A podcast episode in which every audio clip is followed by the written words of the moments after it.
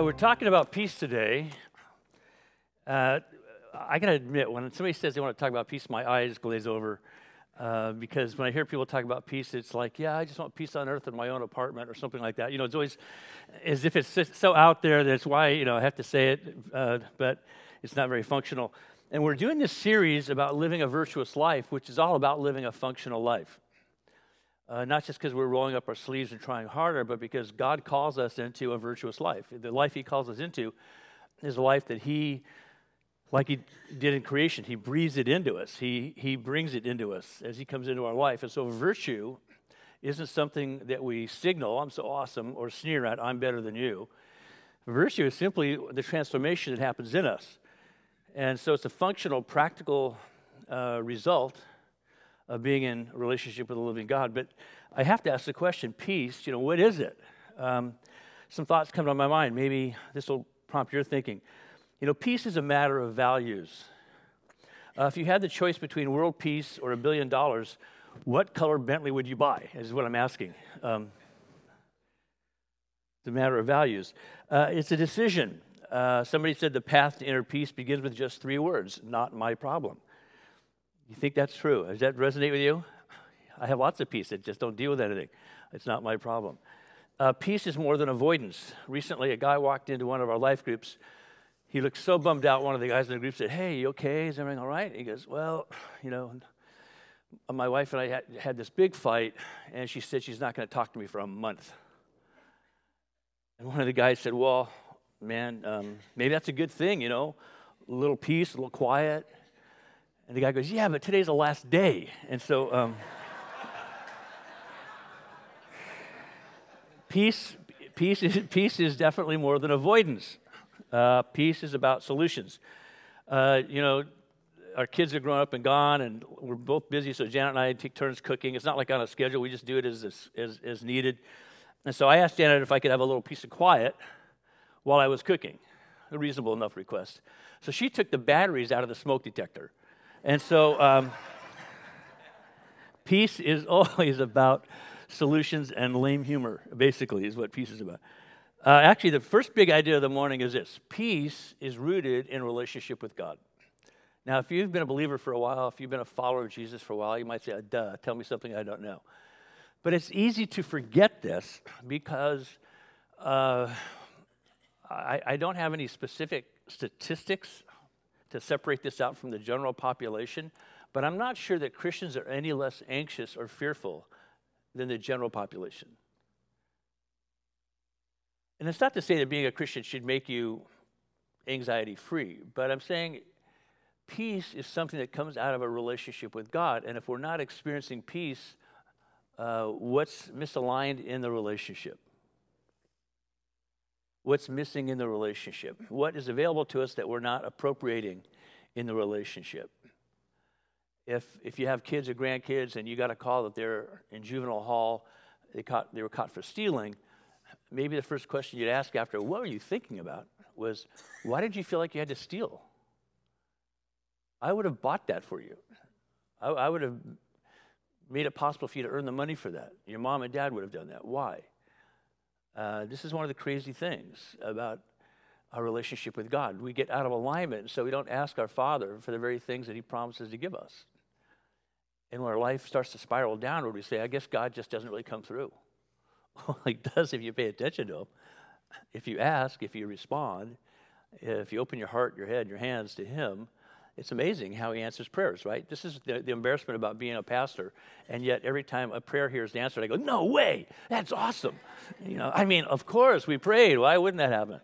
Uh, it's because I know that God does answer prayer in his own way and in his own time. So just because I say God, Lord, Jesus, Father, uh, uh Savior, uh, uh, however I pray out to, to, the Lord and I make a request, uh, I do expect him to answer it, but I've learned to expect him to answer it in his own way, in his own time.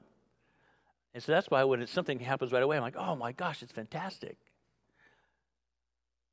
So peace is rooted in relationship with God. It's a direct byproduct of his presence in us. This is how powerful and good God is. It's a quality of life from God that uh, the world can't give us, uh, nor can we give it to ourselves. If I just try harder, I'm going to get more peace. If you just try harder, you can have more peace. Which, of course, for a person who's dealing with deep depression, uh, that's just one more weight on their shoulders. And of course, the world every day promises to give us peace. Uh, I thought at some point uh, advertisements would go away. How naive of me. I mean, you can't get away from them. Uh, they're just ubiquitous. They're embedded in everything. And one of the big conversations in tech these days uh, is the application of artificial intelligence to tease out more ways to make us uh, vulnerable to ads. Because all those ads uh, promise, at some level, to provide peace, peace of mind. That you'll look better, feel better, you'll be safer. We all want peace desperately. But it's a quality of life from God that the world can't give us, nor can we give ourselves. Now, we can do our best to, to be peaceful, and that's all good. I'm just saying, unless we go to the source, we're going to be sadly and sorely disappointed that, that peace just always seems to be out of reach. We have the best army in the world. Is the world any safer for it? Yeah, but the world is still a mess. And so it's not to say we shouldn't have a military or you shouldn't you know, have people who protect you from the bad guys. Uh, it's just that uh, you can hire a million more policemen or fire them all. It's not going to it's not going to make the world more peaceful. Uh, as you know, peace is an inside work. It's God work. It's God's work inside of us, supported by a home, uh, by parents, by grandparents, by aunts and uncles, by coaches, teachers, pastors, by a whole bevy of people who God uses to shape our character and to help us appropriate peace. But it's a quality of life ultimately that comes from Him. I, I love the way Jesus said it in his final meal with his disciples, uh, John 14, John 16. Documents this long narrative conversation and teaching that he had with them on his final night on earth. It says, he says, Peace I leave with you, my peace I give you. I do not give you, uh, I, I, do, I do not give to you as the world gives, as a quid, quid pro quo, an exchange. You do this, I'll, I won't beat you up. You do this, buy my product, I guarantee you'll have peace until you need uh, the renewal, the next version of it, more of it, etc. He says, I've told you these things. Oh, he says, Do not let your hearts be troubled. Do not be afraid. I've told you these things so that in me you may have peace. He personalizes it. And we're going to come back to this um, later in the message, uh, just after lunch, uh, because we want to talk about the fact that he's promising this and he also delivers it. So he says, Take heart, I have overcome the world. In this world, you will have trouble. It's a guarantee. You don't need to ever worry about running out. There might be a drought about water, there's no drought um, on the anxiety and the trouble that all of us face. And so he says, Take heart, I've overcome the world. These are not empty promises. This is not happy talk from Jesus. Uh, can you imagine? Literally, uh, uh, uh, the next day, if they were thinking about this conversation, they were scratching their heads saying, That didn't go well. That whole thing about peace didn't seem to work very well because he's gone and it wasn't, it wasn't a pretty picture. So now what? We're in grave danger. We're in big trouble. The authorities are probably looking for us right now, and any number of people know how to find us. So, you imagine how their anxiety went up, their sense of no peace elevated shortly after this conversation? You have probably felt this in your relationship with Christ. Lord, I know it's supposed to be about you, um, but I'm not feeling it. Uh, our, one of our, our daughters were here. Uh, one of them had um, her, her little kids, five weeks old. One is three. The three-year-old was in Sunday school, and uh, he comes out with a little thing he made, you know, Peter walking on the water or something. And so he comes out, and he, of course, what he's looking for, he asks where the coffee is. Now he's three. Obviously, he does not drink coffee, but he knows that where there's coffee, there are treats. And so he comes out and goes, Hey, where's the coffee? Like, would you like a smoke too? I mean, what, what do you, why do you want coffee? And then, and, and then, so I said, so what did you learn at Sunday school? He goes, it's about Jesus. You know, he's looking for the coffee, you know. He's just kind of in a hurry. It's like, oh my gosh, I know. So in our own faith, we get used to, well, it's about Jesus, but I'm not, I'm not feeling it. It's not happening for me.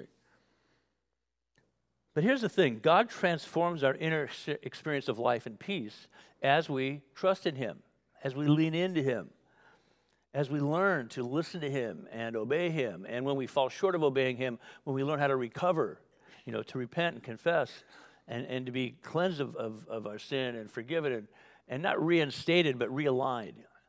Because we're never separated from his love in christ but we are misaligned. And this is the heavy burden of people who have in a sense walked away from christ. And, and part of the pain that they feel is that i know he still loves me. I'm just too embarrassed and prideful to turn back that's why people in a, in a time of crisis, when their life is delaminating, maybe because of their own decisions, bad choices, they don't want to come to church until they get it all sorted out and fixed. If I'm having a bad episode and I'm so depressed I can't get out of bed, why would I tell anybody at church about it? Because I know they'll care about me, but then they'll know that I'm prone to depression or, or something like that, right? This is the crazy thing about how we want what the Lord provides, but we're so afraid or unwilling, undisciplined, and just plain lazy uh, too proud even to, to lean into him, to learn to trust him. But his peace, his shalom, that's what the, the original word is shalom, peace,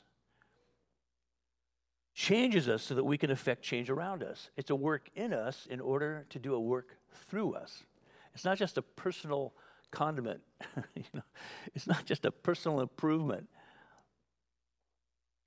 It's meant to be transformational in us and transformational through us. And so, if we're, in a sense, withholding ourselves from the Lord and not experiencing His peace, we're withholding it from other people that we don't even know how God's going to use us in their life. But if we're walking around anxious, angry, alienated, you can imagine how much we have to offer other people. Nothing but more anger, anxiety, and alienation. It'll leak out of us. And so his, his shalom is an expression of his righteousness, his justice, and his love. These are bedrock qualities of God's nature that He wants us to experience in practical, functional ways. This is why peace is a big deal. And shalom is the way life is supposed to be, but of course it's not. It's anything but that. Uh, people can bum you out in any number of ways.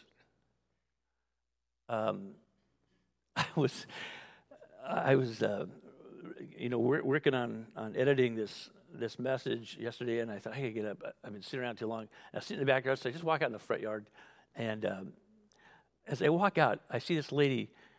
Who, she has this bag, and she's she. Had, I, I- was walking out, and I saw a lady looking at her flowers, and I so I ducked down. I'm like, "Whoa, did she fall down or something?" As I walk closer, she pops up, and she looks really nervous, and she has this big bag, and she says, kind of a weird laugh, and walks by me. I look down, there's all these roses in it. I'm like, yeah, way to go, you know. And, and but they weren't just roses from our bush, because if anybody says, hey, can I pick some roses? Yeah, sure. But it, she, she was kind of feeling, she was feeling very guilty. But then there was other roses that I could recognize from down the street. And so I'm thinking, this is a weird thing because she's obviously anxious and embarrassed and, and knows she does it wrong, but she's laughing off like, oh, yeah, whatever. And I thought, oh my gosh, uh, no, no problem for me. I mean, there's a lot of roses there. You can't tell any were taken. But I thought, what a crazy way to, to deny yourself peace. It's not the way it's supposed to be. The way it's supposed to be is, oh my gosh, could I have some of those lemons? Could I have some of those? Yeah, sure, help yourself. Versus putting yourself and other people in these bizarre situations. It's like when you see a guy bump, in, bump into somebody's car and he, he looks around and he sees you, and so he starts writing a note to leave on the windshield wiper. You don't know what that note says.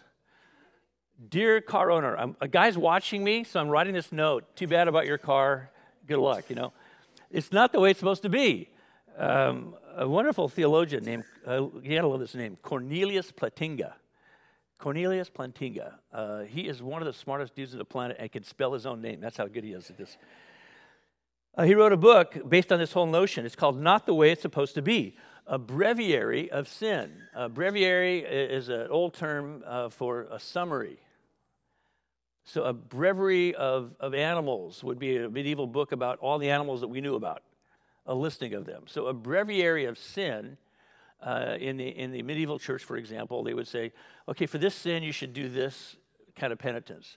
So his, his book, this Breviary of Sin, is really just a talk about, a reflection on this is the world that is, that's not supposed to be the way it is. Let's look at the impact of that.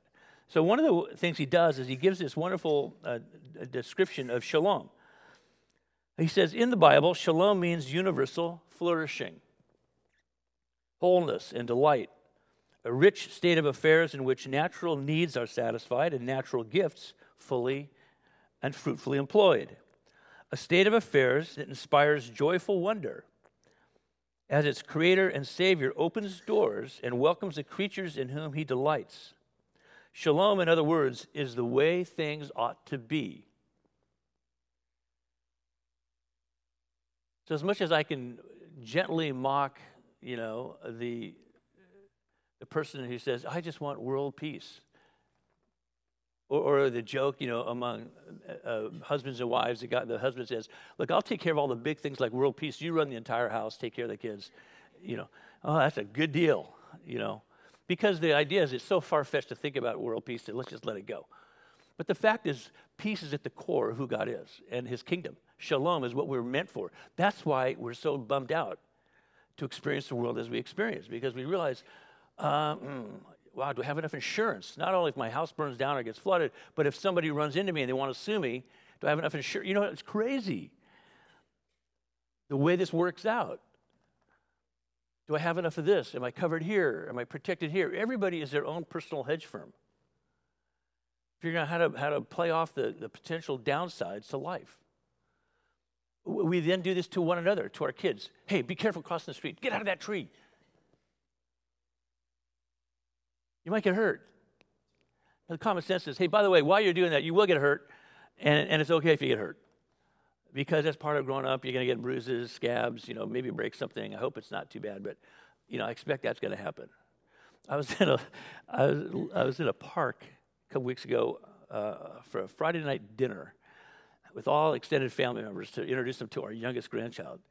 And in this beautiful park, uh, our daughter Megan reminded me this is the park uh, in Newport Beach where I chipped my tooth when I was two. Like, that's a happy memory. Because I'm looking at all these other little kids swarming all this equipment. Now I want to run and go, hey, whoa, whoa, you know, hey, get off that. You know, instead, I'm just laughing, thinking, well, somebody's going to chip a tooth here. And all the parents nervously laugh, going, yeah, I guess so. Uh, because that's the world we live in. So it's not the world that we want, but it's the world that Jesus came to save. So ultimately, that's a good thing, right?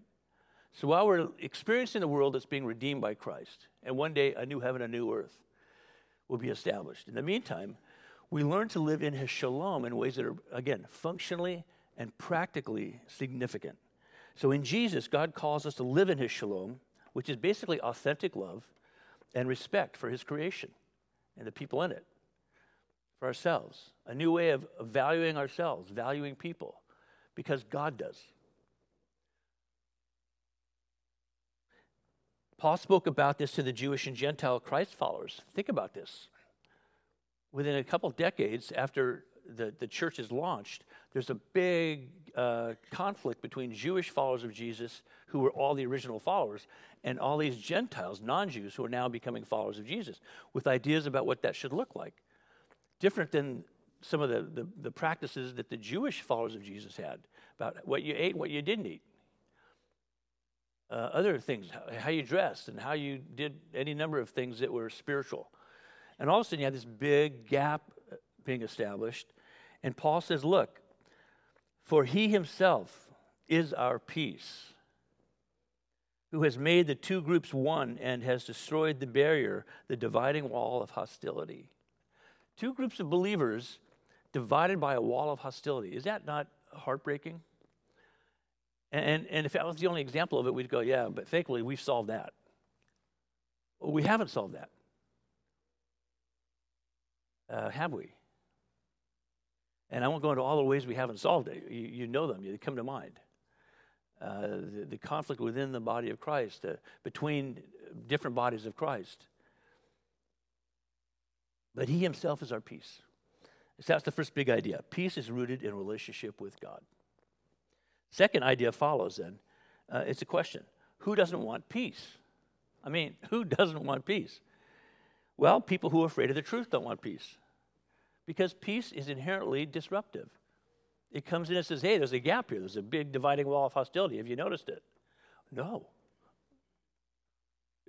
But I hear some muffled voices on the other side of the wall. Yeah, those are the people screaming uh, for your attention.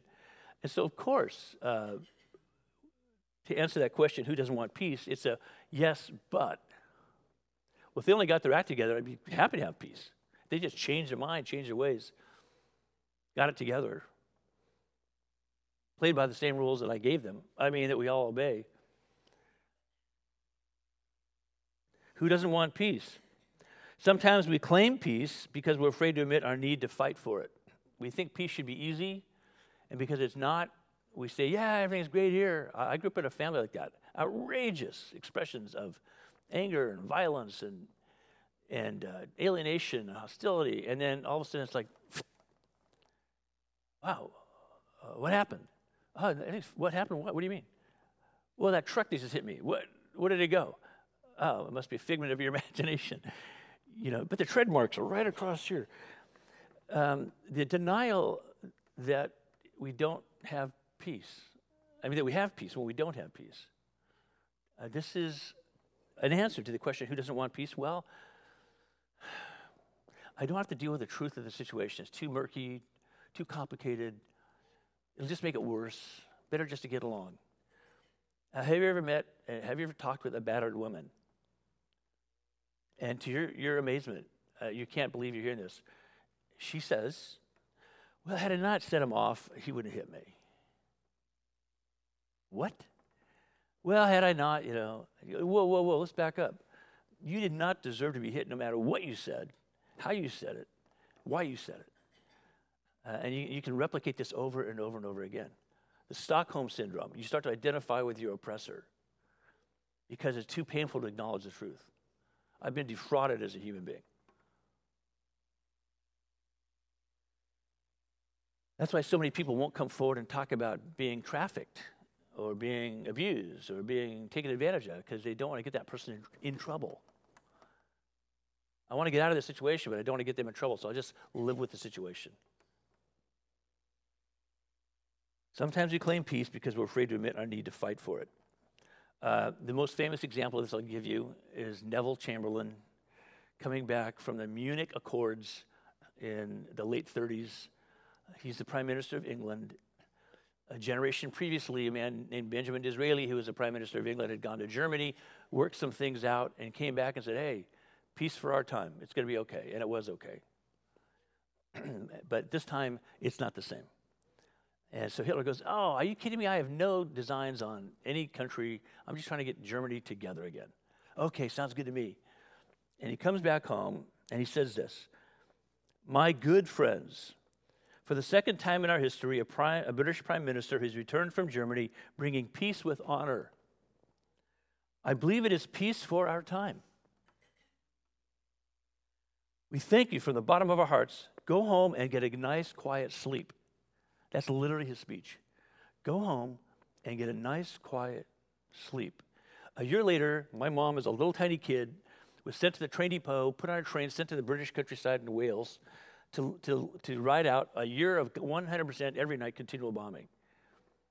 Uh, keep calm and carry on came out of that time.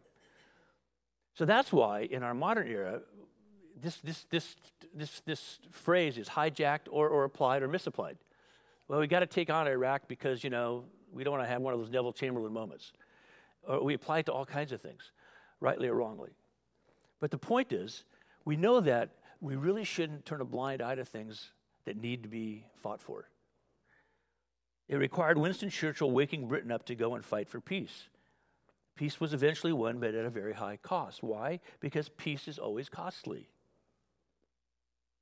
It's always costly, isn't it? If you've been in the military, you know that peace is costly.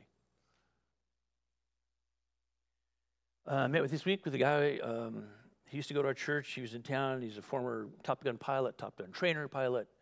Uh, now he's on the staff uh, of, of uh, he's a Marine pilot serving with, the, with the Navy. He's going to retire, and he's on his way to seminary. Not to atone for his sins as a soldier, but to say, hey, I served my country. I believe in what I did and why I did it and, and I want to continue fulfilling my calling, which is to be Christ's person, a person, a man of peace. Uh, this is the profound nature of peace. It costs us something.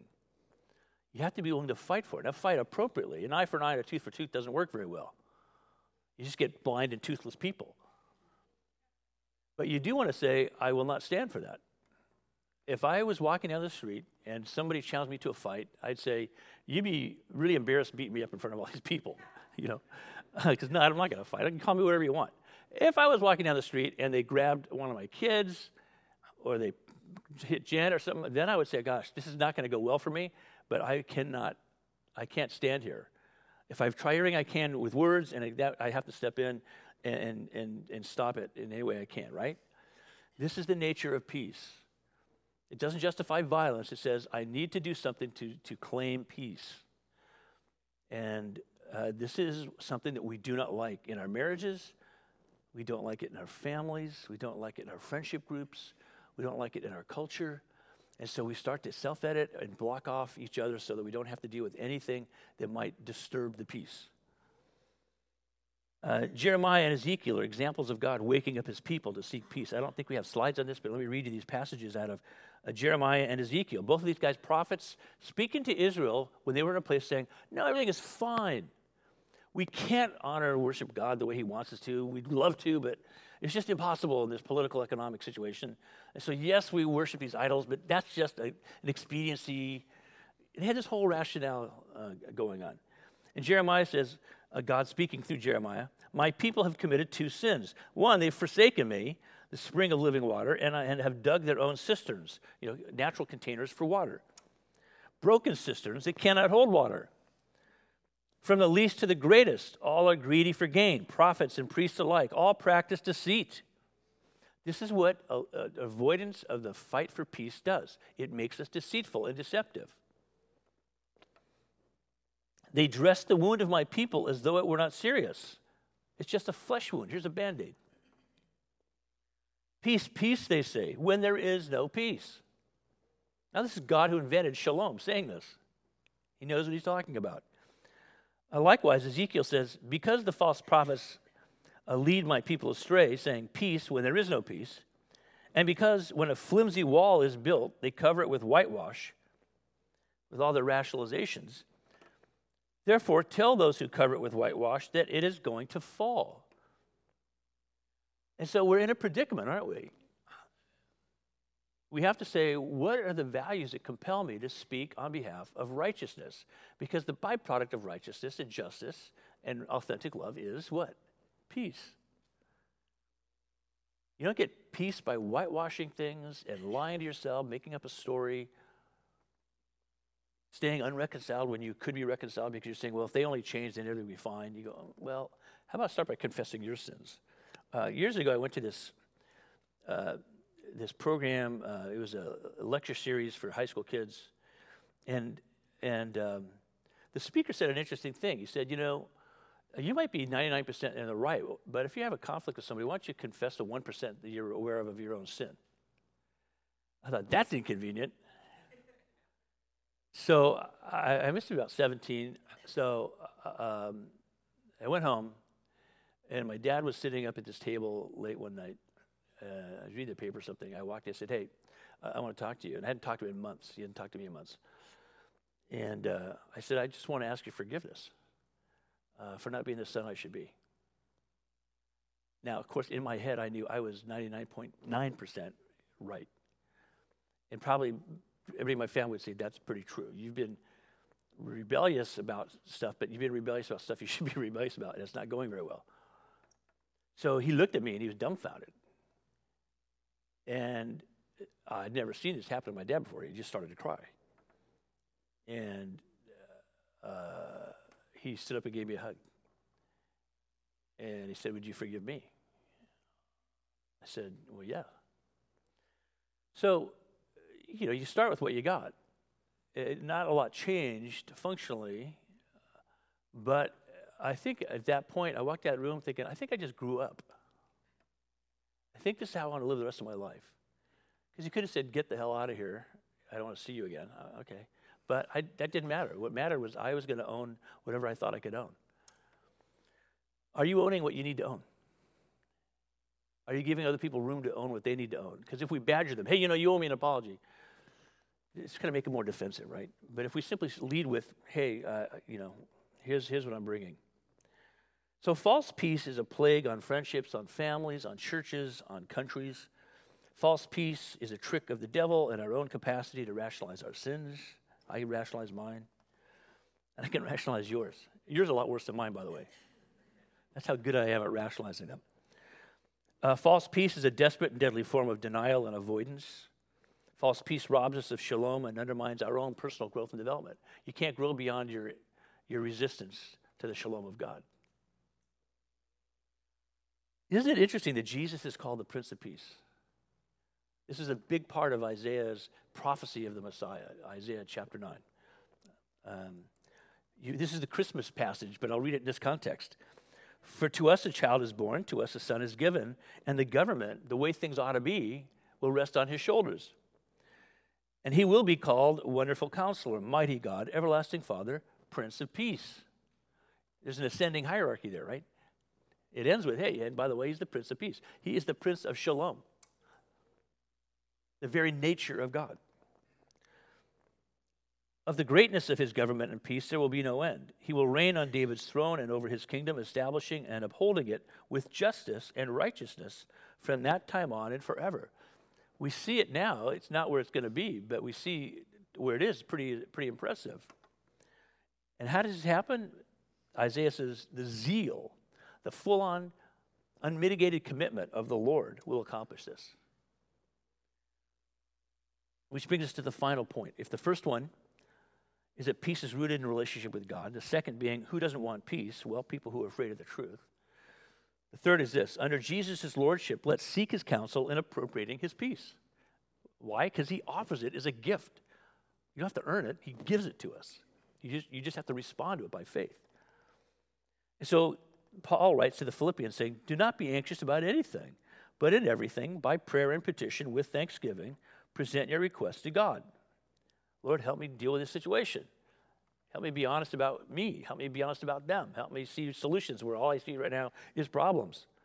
Help me to have wisdom versus the opinions I, I'm holding. And the peace of God, which transcends all understanding, will guard your hearts and your minds in Christ Jesus. We'll, be, we'll become more savvy about how to identify peace and actually advance it. He then writes to the, the Ephesians saying, Get rid of all bitterness, rage, and anger, brawling and slander, along with every form of malice. Be kind and compassionate to one another, forgiving each other, just as in Christ God forgave you. Uh, let me just define, uh, read the definition of malice, or, or, or give you my take on it. It's the desire to cause pain or injury or distress to other people. Malice is me figuring out what's going to hurt them. That's what I'm going to do. I'll withdraw, I'll advance, I'll say something, I won't say something. Um, but the desire is to cause some pain, some injury, some distress uh, as an act of revenge or what I think that they're due. It's the exact opposite of shalom. It's toxic to the bearer and to the recipient. Why? Well, peace is kind and compassionate. It's, it, it disarms people but doesn't dismember them. It disarms people. That is, it, it, it, it causes them to want to put their weapon down and say, What? Jesus saying to Peter, Peter, do you love me? What? I betrayed you. Yeah, but do you love me? Well, yes. He asked it three times, right? He said, Feed my sheep. He gave him a commission, he gave him a promotion. He disarmed him, but he didn't dismember him. And therefore, you'll never, you know, no. So the peace of God through Jesus Christ will free us from anxiety. Are you, am I, willing to trust him in the process? It means getting scary close to him and scary close to people. Put down your weapons, pick up your cross. Pick up the basin and the towel. Whose feet do you need to wash? He gives us peace through His Word, His Holy Spirit, and wise counsel. There's no lack of resources. If you want it, you can find it. Our circumstances and feelings matter. Don't deny them, but don't defer to them. 30 years of prison causes most murderers to reflect on it and say, I shouldn't have done it. Sorry I did that. Even if they deserved it, in my mind, I, I shouldn't have done that. Don't deny your feelings, but don't defer to your feelings. We said last week circumstances and feelings matter, the Lord's presence in them matters more. Self care and being aware, yes. Being selfish and self centered, no. Self centeredness undermines peace at every level. Why? It's why we commit suicide. We're so self centered, we commit suicide. Our pain is so great, we don't give a, um, we don't give anything about other people's feelings. Have, having stood in the devastation after suicide with families, the question is echo, echo, echo, echo. Why, why, why, why, why? What could I have done? What didn't I do? And once they figure, once they move through, people move through grief and loss, they're angry. Why? Why did you do this? It's the most selfish act we can do. Compassion, empathy says, I can see your pain and why you'd feel that way. I won't ask for a show of hands, but probably everybody I've ever met has said, Yeah, at one point I thought I'd rather not live. That's, that's like low level. Some would say, and I've thought of how I would end it. That's more high level. Self centeredness undermines peace within us and around us. God wants to get us out of ourselves, not by offering ourselves. He wants to get us out of ourselves so that we can become our true selves in Him. Die to you, live in me, right? Picking up your cross and following Him means die to you. That's what baptism is. Baptism is a public display of I'm dying to me so he can live in me. And so the peace of Christ will rule in you and will be real for you as you learn to abide in him. It's that close, it's that attainable, it's that practical and functional. God is with you and for you, therefore, you have the resources to sustain you if you want them. If you get past your pride, your fear, your uncertainty, your sense of not worthy, being worthy of it, get over it. He's making you worthy by his death on the cross, his resurrection from the dead, his unmitigated love for you. You don't need to hide or deny or blame or numb yourself to big feelings. In Christ, we now stand firmly in his peace by his grace. You're on firm foundation, even if you feel a little odd. If you've been out on a boat for a while and you get on the land, you feel weird. You're on stable land and you're going, whoa, this is a weird feeling. So, this is new territory as we start to move into this deeper understanding of what it means to know God and trust Him, to obey Him. We stand firmly in His peace by His grace, but we're not very stable until we get used to what that looks like. The Apostle Paul said it this way as I wrap it up. Therefore, since we've been justified through faith, we have peace with God through our Lord Jesus Christ, through whom we have gained access into this grace in which we now stand. Paul is talking about all of us living in community, all of us living in community with the God of peace. So in Christ, we have personal peace and we extend his peace to one another.